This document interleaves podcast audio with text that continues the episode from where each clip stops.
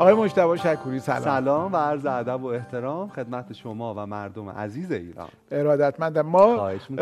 امشب ساختارمون رو یک کمی تغییر دادیم. یعنی بله. ابتدای برنامه همینجا یاسین حجازی عزیز برای ما تاریخ بیهقی خوند که بی درجه یکن من توصیه می‌کنم از دست ندن. خیلی یاسین داره کار مهمی می‌کنه. بله بله. و چقدر ترغیب می‌کنه ما رو به خوندن تاریخ بیهقی این. متن بسیار مهم ادب فارسی. و حالا در خدمت شما این با چه موضوعی؟ امروز کتابی آوردم که هم بحثمون رو تا اینجا جمعبندی کنه هم به نظرم کتاب خیلی خوبیه. اسم کتاب اینه 21 کار مهم بعد از سی سالگی خب؟ ولی این بعد از سی سالگیش عنوان کتابه. اما من فکر کنم میشه اینجوری عنوان این قسمت رو نامگذاری کنیم. 21 کار مهم در میانه زندگی. که توضیح میدم این تعریفش چیه و و نویسنده و بله آخ یادم. رفت. بله نویسندش آقای دکتر جیمز هالیسه که ازش تو گذشتم کتابای دیگه مثل مرداب روح معرفی کردیم. ترجمه خانم مرزیه مروتی. و بنیاد فرهنگ زندگی کتاب رو چاپ کرده. بسیار آره. خواهش می‌کنم. من اول راجع به فرم کتاب توضیح بدم. جیمز هالیس من هر کتابی که ازش خوندم و اینطوری می‌نویسه که چهار پنج تا مفهوم کلیدی که براش مهمه رو مشخص می‌کنه و مثل یه هارمونی اینا رو با یه ریتمی هی تکرار می‌کنه. یعنی سبک نگارششه برای اینکه بشینه به جان و دل و ذهن مخاطبی که می‌خونه. در واقع مثل یه موسیقی که هی یه ریتمی یه دینگی هی داره جاهای مختلف تکرار میشه این هم همینطوره. عنوانش 21 کار مهمه و 21 در واقع فصل داره کتاب. ولی در مجموع 5 6 تا مفهوم کلیدی داره که اینا رو با عناوین مختلف هی داره تکرار می‌کنه برای اینکه هی در و چرا در میان در میانه زندگی ببینید موضوع اینه که ما در واقع زندگیمون دو نیمه داره. یکی صبح زندگیه یکی هم بعد از ظهر زندگیه. و اینا با هم حال و هواش فرق می‌کنه. یعنی صبح زندگی اون نیمه اول زندگی نیمه به دست آوردنه. مثلا دست آورده خیلی آدم رو تو نیمه اول خوشحال می‌کنه. یه مدل دیگه است. احساس تنهایی خیلی کمتره. اما انگار ما وارد نیمه دوم یا بعد از ظهر زندگی که میشیم احساس تنهایی بخش همیشگی از ماست. اگه یه چیزی رو به دست میاریم برای مدت کمتری در واقع می‌تونیم خوشحال باشیم. ما انگار نیمه از دست دادن نیمه دوم. می‌دونید؟ و حال و هواش اتمسفرش کاملا فرق می‌کنه. حمید مراوندی عزیز مجری طرح ما قبل از اینکه شروع کنیم یه گزارشی در مورد مخاطبان کتاب باز داد که صفحه برنامه رو دنبال می‌کنن. که نزدیک 80 درصدشون میشه گفت در نیمه دوم زندگی هن. یک روز صرف بستن دل شد به این و آن روز دگر به کندن دل زین و آن گذشت. عالی عالی. دقیقا همینطور. یعنی انگار دو نیمه داره همینطور که گفتینه ببینید با- سی عدد دقیقی نیست ما بگیم. ما از سی سالگی میریم نیمه دوم. من تجربه حالا شاید اشتباه می‌کنم تجربه من اینه که بعد از مثلا دوره کارشناسی 22 سه سالگی مدل حسی آدما شاکله حسی رفتاریشون تغییر می‌کنه. یعنی می‌تونیم عملا این سن رو تا 25 یا 24 سالگی بیاریم پایین. این هم یه در واقع توضیحی راجع به این موضوع. و بدون وقفه طولانی بریم سراغ این 21 و نگران نباشید که 21 خیلی زیاده. نه عملا بعضی رو فقط عناوینشون رو می‌خونیم چون توضیحش رو دادیم. یه نکته دیگه هم قبل شروع بگم که یه جورایی این کتاب کمک می‌کنه ما بحثامون رو تا الان یه ذره جمع بندی کنیم. که شما همیشه از من می‌خواستین که یه وقفه ای بدیم یه ذره مرور کنیم که چیا گفتیم. من دیدم این کتاب از این نظر. کتاب خوبیه. آه خواهش می‌کنم.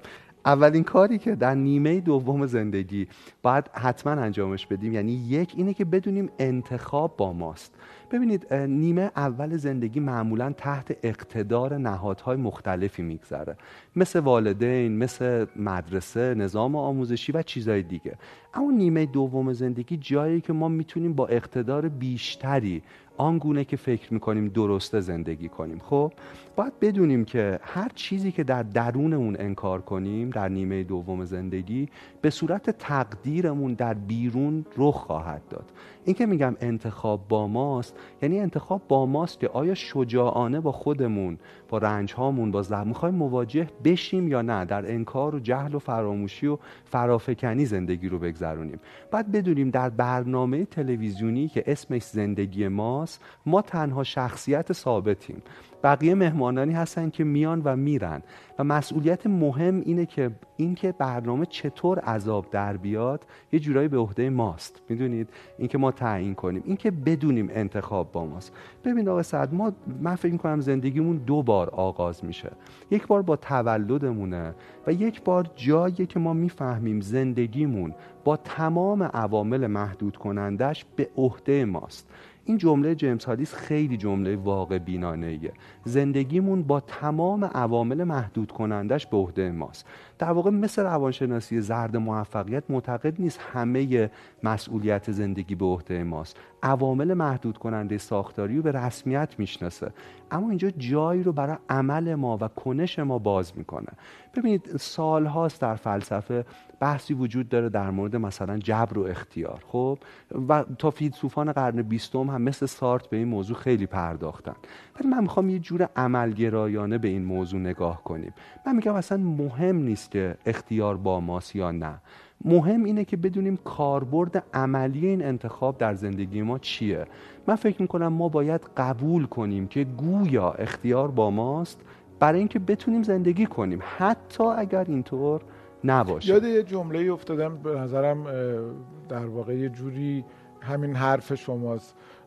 نقل به مضمون می‌کنم که میگه که هر آدمی دو بار زندگی می‌کنه. یک بار زندگی می‌کنه و زندگی دومش وقتی شروع میشه که می‌فهمه فقط یک بار زندگی آفرین آفرین. و بعد یه نکته ای که من تکمیل حرف شما بگم این یه جورایی نگاه به مرگ که به طرز متناقضی زندگی رو غنی می‌کنه. می‌دونید؟ اینکه ما بین دو رمز و راز بزرگ یه فرصت کوتاهی برای زندگی داریم. قبل از تولد و بعد از تولد. دو تا راز بزرگن اینا. یه فرصت کوتاهیه که نمایشی رو به صحنه ببریم.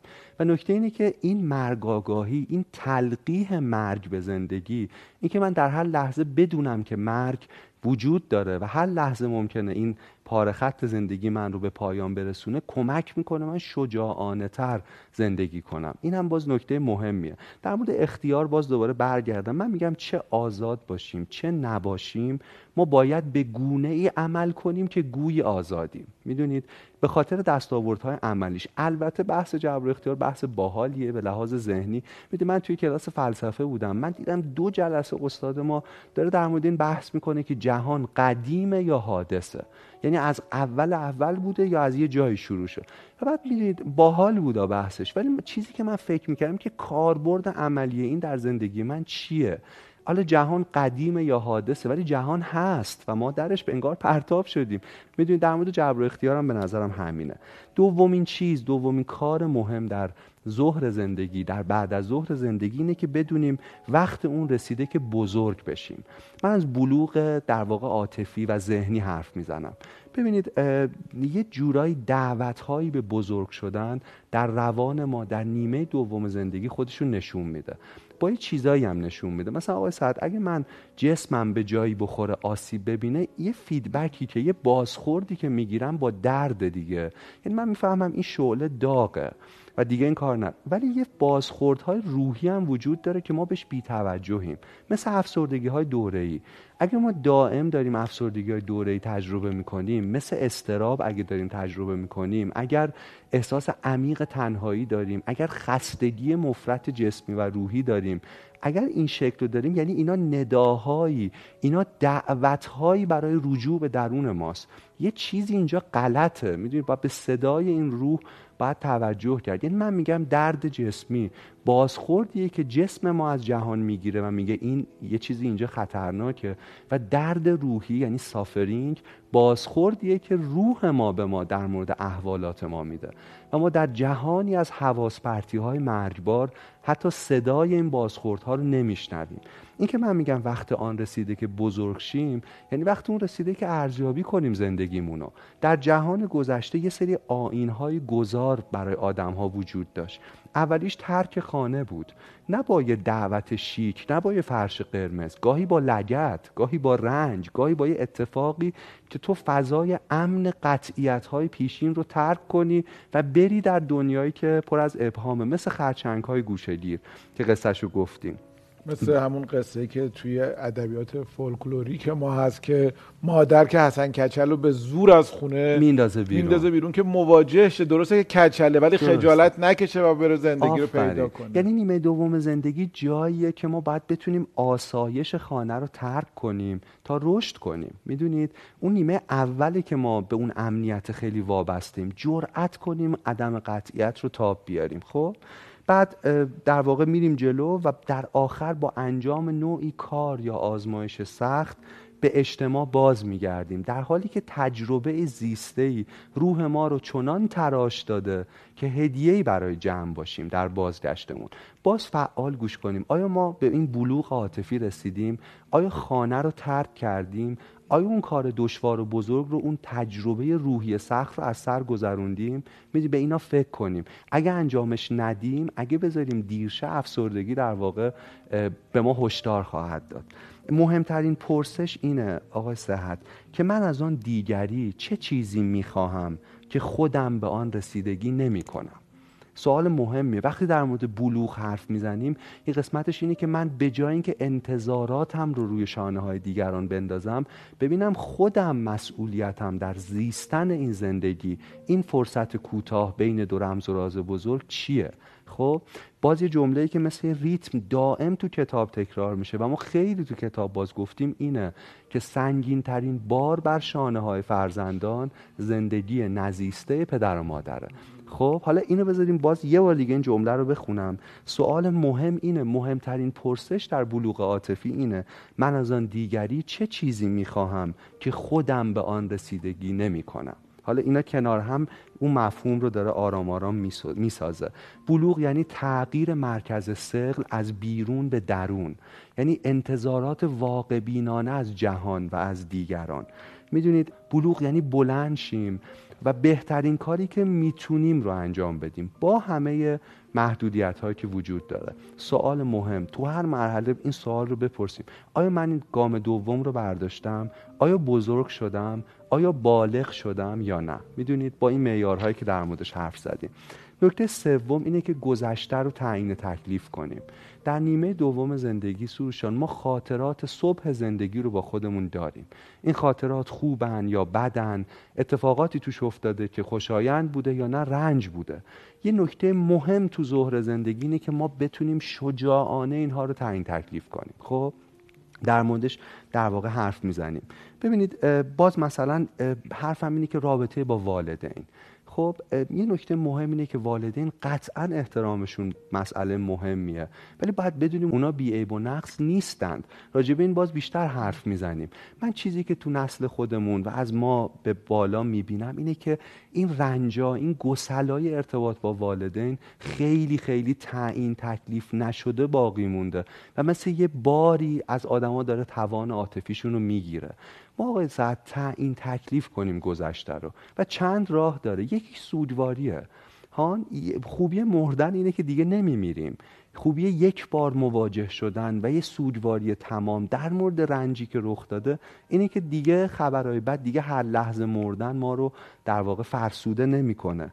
دو اینکه تغییر بدیم. اگه می‌تونیم اگه چیزی وجود داره اقدام کنیم. گاهی هم نمی‌تونیم.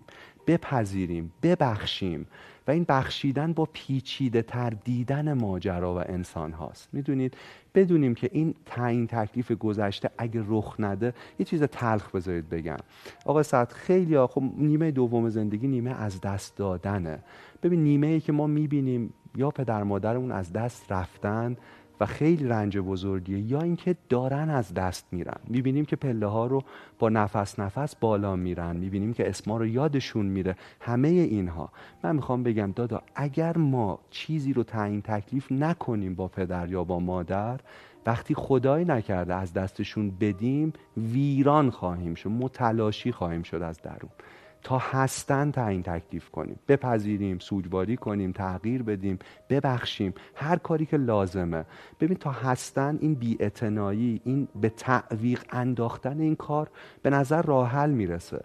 ولی به این فکر کنیم که این صحنه همواره چیدمانش اینطور نیست. خدای نکرده ممکنه شخصی قطب دیگر ماجرا و داستان از دست ما بره و ناگهان همه این رنج ها می‌دونید ما رو از درون میجوه اگر کسی رابطه تعیین تکلیف نشده ای با پدر و مادری داشته و اونها رو از دست داده اون می‌دونه من چی میگم. یعنی می‌دونه این چقدر مهمه.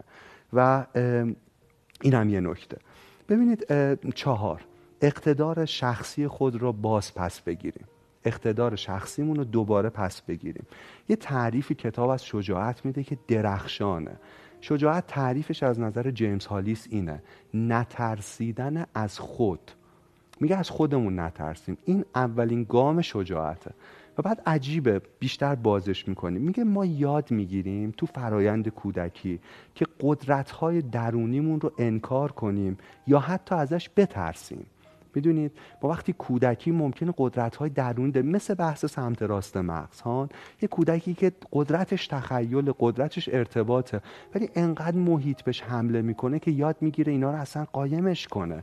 اینا چیزی نیست که محیط بهش بونس بده پاداش بده.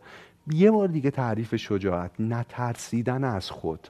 نیمه دوم زندگی جاییه که ما باید ارزیابی کنیم کدام قدرت های ما در صبح زندگی سرکوب شده سانسور شده و تحریف شده. اونا رو باید یاد بگیریم که کدومشه. خیلی مهمه. و بسیار من تو مدرسه می‌بینم که خیلی از این اتفاقا جایی که اقتدار شخصیمون رو بتونیم پس بگیریم. آقای سعد اینجا یه ظرافت جالبی تو بحث داره و اون اینه که به نظر من ایثار دو گونه می‌تونه باشه. یا فضیلت باشه ایثار جایی که ما قدرت شخصیمون رو بخشیش رو ازش صرف نظر می‌کنیم تا کاری بزرگ انجام بدیم یا رزیلت می‌تونه باشه. مرز بین این دوتا فقط اختیاره. فقط بذارید مثال واضح بزنم یعنی چی؟ مثلا فکر کنید یه نفر توی رابطه عاطفی توی ازدواجیه که براش ایدئال نیست. خب؟ داره زندگی می‌کنه و تصمیم گرفته که تو این زندگی بمونه. در واقع داره ایثار می‌کنه. خب اصلا این کار ممکنه کار عالی باشه یا نباشه. یه چیز اینو معلوم می‌کنه که آیا با اختیار خودش تو اون زندگی مونده یا به خاطر اجبار مونده. ایثار جای معنی پیدا می‌کنه که من بتونم ایثار نکنم و انتخاب کنم که ایثار من می‌خوام یه چیزی اضافه کنم اگر اجازه بدید یعنی خیلی تو ذهن من ایثار اینه که در مقابل بخشندگی که انجام میدی در مقابل کمکی که می‌کنی در مقابل لطفی که می‌کنی در مقابل ایثار توقعی نداشته باشی. درسته. و انتخاب کرده باشی. مجبور نباشی. یعنی نخواهی که حالا در مقابل آره. و اگه پس نگرفتی آره. اذیت نشی. چون قبلش تعیین تکلیف کرده باشی. که من بنا به دلایلی مثلا نگهداری از پدر و مادر. خب خیلی ها تو نیمه دوم عمر این کارو می‌کنن و قصه خب واقعا سختیه براشون. به نکته اینه که اگه بقیه خواهر برادر این کار نمی‌کنن آیا ما, ما داریم ایثار می‌کنیم نگهداری انجام میدیم؟ اما نکته اینه که آیا این انتخاب روی اختیار ماست؟ و آیا دنبال اینیم که دیگران ما رو همونجوری که شما گفتید تحسین کنن به ما پاداش بدن؟ این ایثار یا حتما از بچه‌مون توقع داشته باشیم که, برای ما این کارو ما این کارو آره و بعد قصه بخوریم که چرا نمی‌کنیم در یه ناقص ساعت باید نشون بدیم که من می‌تونم این کارو نکنم. اما انتخاب کردم که انجامش برای اینکه خودم خوشحالم که این کارو می‌کنم. بیشترین انرژی عاطفی از آدما از همه ارگانیسم های زنده.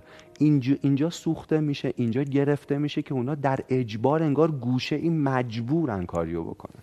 یکی از دوستان من میگه وقتی که به یه متکدی به کسی که کنار خیابون کمکی می‌خواد تو یه پولی میدی باید اصلا این نداشته باشی که کمک کردم. تو خودت رو خوشحال کرد بله دقیقا دقیقا. نکته خیلی درستیه. پنج اصلاحات رو شروع کنید. توضیحش نمیدم چون واضحه. یه سوال فکر کنیم شما به چه اصلاحاتی نیاز دارید؟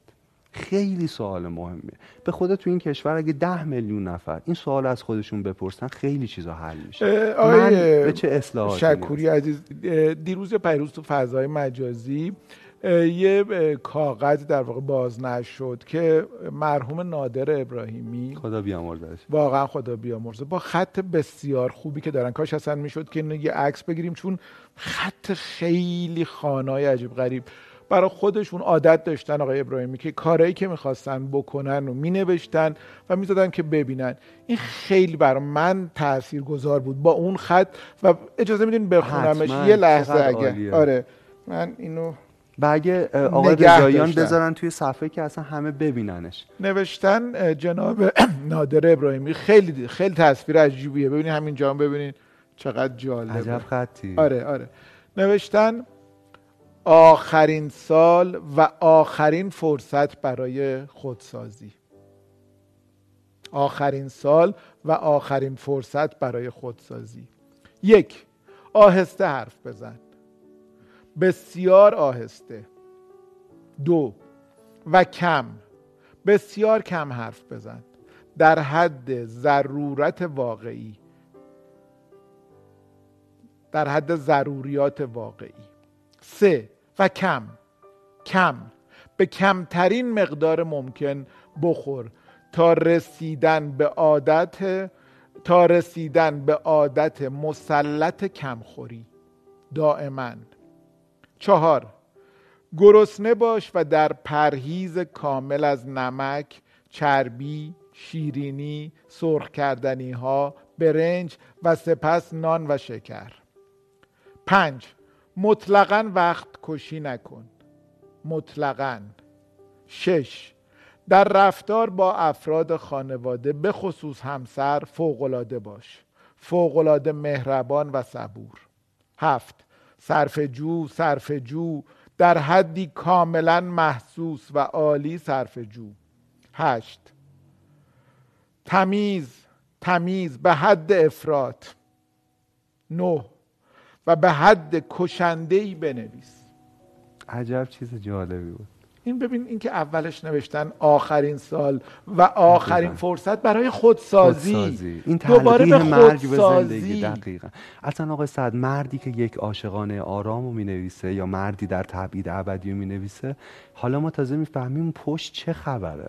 یعنی چطور زندگی می‌کنه؟ چطور به اصلاحات در خودش دست می‌زنه که اینو می‌تونه تولید کنه؟ فکر می‌کنن سال آخر. سال آخر زندگیشون دقیقا. نظیر بود. بپرسیم به چه اصلاحاتی نیاز داریم؟ هر کدوم ما مشتبا سروش همه ما. خیلی سوال مهمیه. شیش از زیر سایه والدین بیرون بیایید. از زیر سایه والدین بیرون بیایید. نیمه دوم زندگی جاییه که ما باید اینو باید تذکر بشنویم. مال نیمه دومه. یه وقت بچه های 17 18 ساله نگن ما می‌خوایم از زیر چون لازمه. من به عنوان معلم میگم که ما تا جایی اتفاقا زیر سایهشون باشیم. از نیمه دوم باید بیایم بیرون. خب؟ والدین خدا نیستند. هرچند مقتدر به نظر می‌رسند والدین قول چراغ جادو نیستن هرچند جسمشون خیلی بزرگه. والدین همه چیز دان نیستن. هرچند ما فکر می‌کنیم ذهن ما رو می‌خونن. می‌دونید والدین انسانهایی هستند عادی با تاریخچه ای که اغلب ما از اون بیخبریم. الان اگه کنارتونن یه نگاه بهشون بکنین. دارن میخند چون خودشون می‌دونن چی کار کردن. می‌خوام بگم این والدین محترمن عزیزن ولی مقدس و بیعیب و نقص و معصوم نیستن. خب نیمه دوم زندگی جایی که ما باید بتونیم از زیر این سایه آرام آرام بیایم بیرون. یعنی چی؟ یعنی میگه وقتی والدین یکی از کارهایی که باید حتما تو این بازسازی رابطه انجام بدیم اینه که وقتی والدین خودشون شهامت روبرو شدن با چیزی رو نداشتن اون چیز به صورت یه سقف شیشه‌ای بالا سر کودک باقی میمونه که یا باید انعکاس تصویر خودش رو تو اون تصویر ببینه یعنی اون بشه یا برای شکستن اون سقف شیشه خیلی باید انرژی صرف کنه. خیلی باید. نکته بعدی نکته هفت. اگه والدینیم تا حد امکان فرزندانمون رو از تحت سیطرمون رها کنیم. در نیمه دوم عمر. خیلی اینو گفتم باز میگم بزرگترین ایثاری که یه پدر یا مادر برای فرزندش می‌تونه بکنه اینه که او رو یتیم کنه قبل از اینکه واقعا یتیم بشه. خیلی مهمه. او رو آماده ورود به جهان در واقع بیرون بکن. این خیلی ایثاره. من میگم آقای صد وقتی مادر دست بچهش رو گرفته راه می‌بره اولین قدم ها تا وقتی گرفته که ایثاری نمی‌کنه. حواسش هست. وقتی رها می‌کنه قلب مادر زیر پاهای کودک میتپه. نخوره نکنه نکنه زمین بخوره نکنه زانوهای کوچکش مجروح شه. یه پدر مادر از ما میپرسیدن که چی کار می‌تونیم بکنیم که بچه‌مون ناامید نشه؟ هیچ وقت نا گفتم هیچ کاری نمی‌تونیم بکنیم. بچهتون ناامید میشه جایی در زندگی عاشق میشه قلبش میشتنه. فقط نکته اینه که بدونیم همه ما به دیوار می‌خوریم. اما نکته مهم اینه که آیا بلدیم بعد از خوردن به دیوار خودمون رو سر پا کنیم؟ چیزی که شخصیت یک انسان رو می‌سازه این نیست که به دیوار نخوره. جهان پر از دیواره. هر چقدر که مواظبت کنیم. موضوع کاریه که ما بعد از خوردن به دیوار انجام میدیم. و سوال مهم آیا فرزندانمون رو آماده کردیم برای این دیوارها یا نه؟ چطور آماده کنیم با رها کردنشون با امکان تجربه جهان رو براشون مهیا کردن؟ نکته بعدی متعهد شوید که خود را از تکرار بی اختیار آزاد کنید. این هشتمیه تکرار بی اختیار یعنی چی؟ مثلا شرم. می‌دونید در موردش حرف زدیم که یه سازه اجتماعی فرهنگی و ما رو توی تکرار بی اختیار میندازه. بدونیم اینا چیه؟ اینا چیه که داره ما رو می‌سازه؟ یه جمله بخونم از خود هالیس. میگه آنچه می‌بینیم یعنی اون چیزی که مشتوا داره رفتار می‌کنه جبرانی است برای آن چیزی که نمی‌بینیم. یعنی زخمای ما. هر چقدر ما بتونیم مرئی کنیم ریشه های رفتار رو و بشناسیم اون وقت آنچه که به صحنه می‌بریم آنچه که انجام میدیم عاقلانه تر هوشمندانه تر و موثرتر خیلی از کارها رو با یک عادت معلوفی بدون فکر کردن انجام میدیم. درسته. و بعد وقتشه که گاهی وقت بگیم شاید اصلا احتیاج نیست ما این کار. اصلا شاید یه جور دیگه باید. آه. چرا یه عمره داریم این کار تکرار می‌کنیم؟ و هیچ وقت بهش فکر نکردیم. آره و چرا انتظار داریم نتیجه متفاوتی بگیریم؟ وقتی دائم اون ورودی رو داریم میدیم به دنیا. می‌دونید نیمه دوم عمر جایی که ما باید ریتم زندگی رو کند کنیم و ببینیم واقعا ما توی تکرار بی اختیار نیفتادیم. یه برنامه درباره تولستوی داشتیم در کتاب آره، باز و. و صحبت شد که تولستوی بعد از 80 سالگی یه بار سوار قطار میشه و میگه می‌خوام برم به سمت جایی ناشناخته. سه روز بعدش هم از قطار پیاده میشه و از بین میره. بله. ولی این آرزوی همیشه رو که دائم گذاشته بوده برای بعد برای بعد برای بعد برای بعد بالاخره میره به بالاخره سمتش انجامش میده. دقیقا دقیقا دقیقا. نه به وظیفه خود بازگردید. افلاتون تو تعریف ایژوکیشن تحصیل میگه ایژوکیت اصلا ریشش یعنی به یاد آوردن. همه ما استعدادی داریم موهبتی داریم. اون سی و چهار تا هوش چیزی داریم که ویژه است. همه ما نابغه به سبک خودمون. وظیفمون رو نبوغمون رو دوباره به یاد بیاریم. شاید شرایط کار اقتصاد مشکل مدرسه خانواده زندگی نزیسته والدین. اومده اینها رو لایه لایه پنهان کرده. نیمه دوم عمر جایی که باید کنار بزنیم این رو. ممکنه یکی بگه آقا من خیلی درگیرم. دارم برای کار برای روشن نگه داشتن چراغ می جنگم و و و. من می‌خوام بگم آیا در ماه سه ساعت وقت نداری که برای اون موهبتی که داری وقت بذاری؟ هممون داریم این وقت رو. انجامش نمیدیم. ده مسیر رشد رو انتخاب کنیم. واضح توضیحش نمیدیم. فقط بدونیم که دوچار شدن به ترس های این جهان طبیعیه. اون کسی که نمیترسه روان پریشه وقتی مسیر رشد رو عدم قطعیت رو شروع می‌کنیم طی می‌کنیم قرار بترسیم قرار مضطرب شیم. این بهای رشده ازش نترسیم. ده چه هدیه ای رو از جهان دریغ کردیم؟ باز ارجاع داره به همون استعدادی که راجبش حرف می‌زدم. باز ارجاع داره به کینتسوگی به اون زخمایی که ازش نور میتابه. می‌دونید اینطور خانشش کنیم. نکته بعد الگوهای قدیمی و تکراری نگاه به جهان رو ببینیم.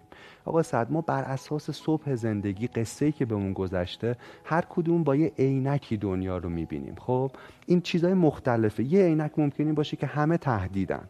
من دوستی دارم که ما قبل کرونا هر وقت خواستیم سفر بریم مثلا بریم گیلانی جایی می‌خواستیم یه خونه اجاره کنیم ویلایی بگیریم. اولین کاری که می‌کرد فاصله درمونگاه یا خانه های بهداشت رو با اون ویلا چک می‌کرد. که ببینه اگه یکی حالش بد شد اگه بچه اتفاق بدی یعنی ذهنش رو ببینید در چشمان او جهان فقط تهدیده. این در واقع یه الگوی تکراری نگاه به جهانه باید خداگاهش کنیم. یه الگوی دیگه من مسئول همه چیزمه. بعضی تحت تاثیر این فشارن. من بهتر می‌فهمم دیگران بهتر می‌فهمن از ارزش من مشروطه. این نگاه رو در بیاریم. نیمه دوم زندگی با خداگاه کردن این نگاه این الگوهای تکراری می‌تونه خیلی ما رو وسعت بده. تصویر بزرگتر شما کدام است؟ سیزدهم. خب؟ یعنی منظورم که فارغ از روزمرگی هایی که انجام میدیم اگه از بالا اون رد پایی که بعد از مرگ می‌خوایم از ما باقی بمونه چیه؟ خب؟ بهش فکر کنیم. و آبی دور دست و آبی دور دست ما دقیقا. آبی دور دست ما چیه؟ بهش فکر کنیم. چهارده معنا رو به خوشحالی ترجیح بدید. معنا رو به خوشحالی ترجیح بدید. راجع به یودایمونیا حرف زدیم. اینکه گاهی مؤثرترین و بهترین و با کیفیت ترین زندگی هایی که زیسته شده در تاریخ جهان زندگی هایی بوده که رنج بخشیش بوده. آقای صحت عزیزم می‌خوام بگم که ارزیابی زندگی با معیار لذت های جسمی فقط با این معیار واقعا ارزیابی کوته بینانه ایه می‌دونید یه بار دیگه معنا رو به خوشحالی ترجیح بدیم. اینطور به شادی پایدار هم می‌رسیم. خب این هم نکته مهمیه. 15 از اجازه گرفتن برای آنکه خودمون باشیم دست برداریم. فقط به جمله بسنده کنم که کتاب اعترافات ژان ژاک روسو با این جمله شروع میشه که انسان آزاد آفریده شد ولی همه جا در بند است. تا حد امکان این بندها رو تو نیمه دوم زندگی سعی کنیم روسو کتاب میگه من این اعترافات رو نوشتم برای همین بله. که خودم و اوریان و برهنه در پیشگاه نظر شما بذارم که قضاوت رو بگیرم ازتون در واقع بله. بگم من اینم با بله. تمام اتفاقا تاکید می‌کنه با تمام محسنات و ضعفام بله. و بعد میگه که کدومتون می‌تونیم این کارو بکنیم؟ واقعا. واقعا. و این قدم رشده یه ویدیویی از آقای کیارستمی می‌دیدم که می‌گفت بی آبرویی مهمترین قدم برای رشده. ما از آبرو میتردیدیم. مولانا چطور مولانا میشه؟ از ننگ مگویی که مرا نام ز ننگ دقیقا دقیقا. و این اینا بنداییه که جالب ما وقتی سنمون خیلی مثلا هفتاد شست اینا می‌رسه می‌فهمیم بندا چقدر علکی بوده. به هیچ جا وصل دیدین سالمندان چقدر راحت ترن با خودشون و با دنیا. تو ظاهر تو رفتار تو ما می‌تونیم زودتر اینو بفهمیم. که اون آدمایی که از قضاوتشون میترسیم اگر یک دندان درد ساده داشته باشن از مرگ ما این موضوع برشون مهمتره. نترسیم. نیمه دوم زندگی جاییه که ما شجاعت زیستن رو می‌تونیم تو زندگیمون پیدا کنیم. ارواح گذشته که شما رو به بند می‌کشن دور کنید. باز می‌بینی ریتم دیگه. همون complex ها همون چیزهایی که گفتیم. به بخش های دوست نداشتنی خود عشق بورزیم. می‌دونید سایه. یعنی اینکه هیچ چیز انسان بودن برای ما نباید بیگانه باشه. اینکه من بخش دوست نداشتنی مجتبی رو بشناسم به معنی صحه گذاشتن بر اونا نیستا به معنی که بشناسمش که بتونم کنترلش کنم. می‌دونید؟ از خودمون بپرسیم. بعد از این برنامه از دور بپرسیم. کدوم خصلت شخصیتی من باعث شبیه یک مانع شده برای شما؟ من کجا دارم شما رو آزار میدم؟ اون بخش دوست نداشتنیمون رو بشناسیم. چقدر سوال شجاعانه ایه اگر در یه تعداد کمی حتی خانه امشب این سوال پرسیده شه چه اتفاقاتی می‌تونه بیفته بعدش؟ خیلی مهمه. سروش جان. به شرط که بعد باش فکرم بکنیم. آره آره و, بعد وارد زندگی. دقیقا دقیقا. تفاوت میان شغل وظیفه و رسالت رو از چی ترسیدم؟ از چی؟ از اینکه ما خیلی وقتا یه سری چیزا تازه میشه سپرمون. یه دفعه دیگه هم صحبت کردیم. مثلا میگیم نقطه ضعف من اینه که حسودم. و حالا با این جمله به خودمون اجازه حسادت میدیم. دقیقا. نه اینطور نه این سپر نه. اگه وقتی نه فهم... گذاشتن آره وقتی فهمیدی نقطه ضعف اینه که حسودی خب حسود نباش. دیگه تو اینو می‌دونی. این جمله باعث نمیشه که بگیم. من به همه به میگن حسود خب درست پس پس بدون که نباید دادا نباش. آره. آره دقیقا. دقیقا. اصلا به معنی سهه گذاشتن آره. نیست بر به معنی اینه که ما توانمون رو صرف تغییرش کنیم. نکته بعدی حالا رسیدیم دیگه به آخر بحث اینه که یک معنویت بالغ بسازید. من اینجا می‌خوام یه بیشتر توضیح بدم. معنویت بالغ یعنی چی؟ منظور اون چیه؟ ببینید من من با این عقل ناقصی که دارم به عنوان یه دانشجو چیزی که از کتابای شهید متحری به عنوان یه معیار فهمیدم اینه که الهیاتی که پرسشگری درش نباشه الهیات نیست. یه چیز دیگه است. یعنی ماجرا اینه که معنویت بالغ با پرسشگری آغاز میشه. اگه سیره تمام بزرگان معنوی جهان رو دین خودمون و همه ادیان رو بخونیم می‌بینیم هسته مرکزیش ارتباط گفتگو و پرسشگریه. ایمان به موجب هیچ بخشنامه ای در هیچ جامعه جاری نمیشه. ایمان جایی جوانه می‌زنه که آدم ها بتونن بپرسن بتونن بگن بتونن بشنون. می‌دونید؟ خیلی نکته مهمی. آقا سعد معنویت بالغ. یعنی ما در زمانه هستیم که دو تا طیف داره قطعیت های خطرناکی می‌سازه. یکی مادی گراییه یکی بنیاد گراییه و هر وقت اینستاگرام باز می‌کنید یه آقای کوچهواری هست که میگه سلام اگه می‌خواد سرمایهتون 15 برابر شه این لینک رو بکشید بالا و میدین بعد. مادیگرایی بسیار خشن. ارزش گذاری آدما بر اساس چیز ماشینیه که سوار میشه. و از اون بنیادگرایی که اطرافمون زیاد می‌بینیم. یک معنویت بالغ جایی میان این دوتاست که به سمت هیچ کدام نلغزه. می‌دونید؟ این خیلی مهمه. خیلی معنویت بالغ یعنی اینکه ما بدونیم چیزی بیش از حیوانات اقتصادیم و اختیار و پرسش بخش مهمی از درک ما از هستیه. بریم سراغ این که آخرین نکته رو بگم. یه چیزی که میگه در نیمه دوم زندگی اینه که تفاوت میان شغل وظیفه و رسالت رو بشناسیم. اینا با هم فرق می‌کنن. شغل کاریه که ما معاش روزانهمون رو باش کسب می‌کنیم. اما وظیفه جایی که ما یک خدمتی به دیگران انجام میدیم و رسالت هدیه ما به جهانه. مثال بزنم. من معلمم. شغلم اینه که یه ساعتی قبل از کرونا حاله برم سر کلاس بیام. وظیفم اینه که یه چیزی رو در بچه ها تولید کنم و رسالتم هدیم به جهان اینه که آدمهایی رو بتونم در واقع روشون اثر بذارم که در بعد از من بعد از مرگ من اینا بتونن زندگی بهتری داشته باشن. می‌دونید شغل دستا. اینا می‌تونه با هم فرق کنه. ما خیلی تو جهان مدرن درگیر شغلیم. وظیفه ما چیه؟ رسالت ما چیه؟ و خوشبختترین آدم های جهان اونهایی که شغل و رسالت و وظیفهشون یکیه. می‌دونید؟ اگه اون باشه که اصلا خیلی لذت بخش میشه زندگی. من سعی کردم استخونبندی اصلی کتاب رو بگم.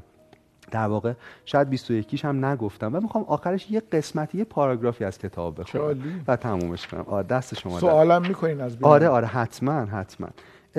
اونجایی که در مورد والدین رابطه ها حرف زدم یه قسمتی از کتاب یه متن خوبی داره که دوست داشتم بخونمش. میگه که به فرزندان خود بگویند یعنی والدین رشد یافته. تو هر که هستی فوق العاده ای تو اینجایی تا جایی که می‌توانی خودت باشی. همیشه انتخابهایت را سبک سنگین کن زیرا بر دیگران تأثیر می‌گذارند. اما تو اینجایی تا سفر خودت را زندگی کنی نه سفر فرد دیگری را و قطعا نه سفر من را.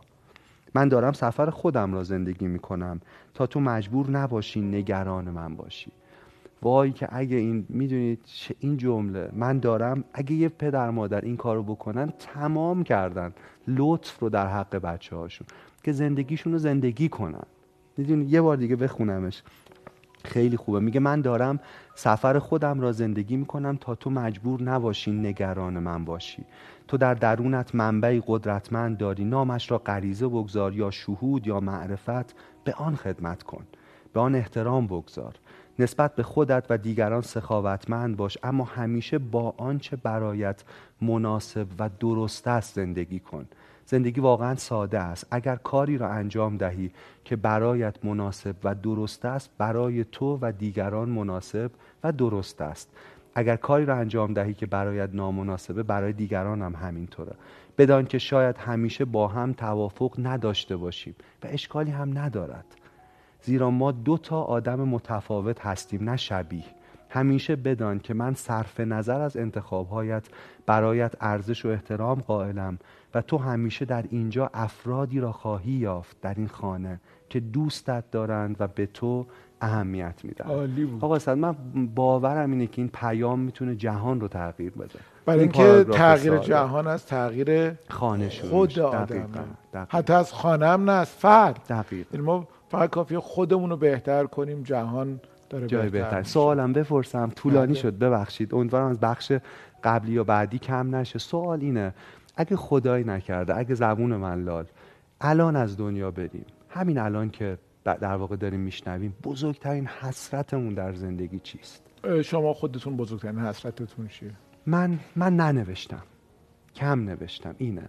من خیلی دنبال یه فراغتی بودم زندگی نذاشته که بتونم بشینم و بنویسم. شاید اینی که کتابی از من به یادگار نمونده. یه حسرت دیگهش اینه که پدر مادرم کم دیدم. واقعا حسرته. آدمایی که دوستشون داشتم و کم تونستم ببینم. این حسرت من. بسیار ممنونم. شما دوست داریم بگی خودتون؟ حالا هر دفعه من گفتم این دفعه شما گفتیم اتفاقا سریع پرسیدم. و آره سود. خیلی ممنون. بنویسن برامون حتما. بله منم بهتون میگم. بگید. آره نه. آها بعد برنامه. نه بخواینم الان میگم. جدی الان آره آخه من خیلی حسرت ندارم. چقدر خوب زندگی کردی. خیلی چیزا دلم می‌خواد خیلی چیزا. ولی من آدم خوششانسی بودم و بیشتر از استحقاقم به دست آوردم. منم اینو دارم. منم احساس می‌کنم بیشتر از استحقاقم بود. امیدوارم همه به استحقاقشون حداقل برسن. آقا صد ما آدم خوششانسی هستیم که اینجا میشینیم بله. حرف می‌زنیم. بله. و, و این فقط به, به خدا تواضع نمی‌کنم. به منزله توانایی من نیست که من اینجا. خیلی متشکرم. خیلی خیلی ممنونم. همه لطفا برای ما بنویسید و خدا نگهدار. خدا نگهدار.